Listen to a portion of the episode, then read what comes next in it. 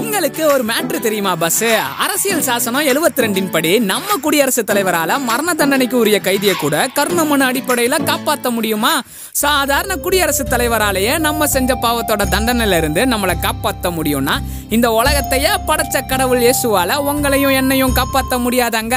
Definitely முடியுங்க. வாழ்க்கையே வெறுத்து போய் விரக்தியில கிடக்குறீங்களா? கத்தர்கிட்ட ஒரு கர்ண மனுவை போடுங்க. விடுதலையும் தருவாரு மனுஷனாவும் மாத்துவாரு.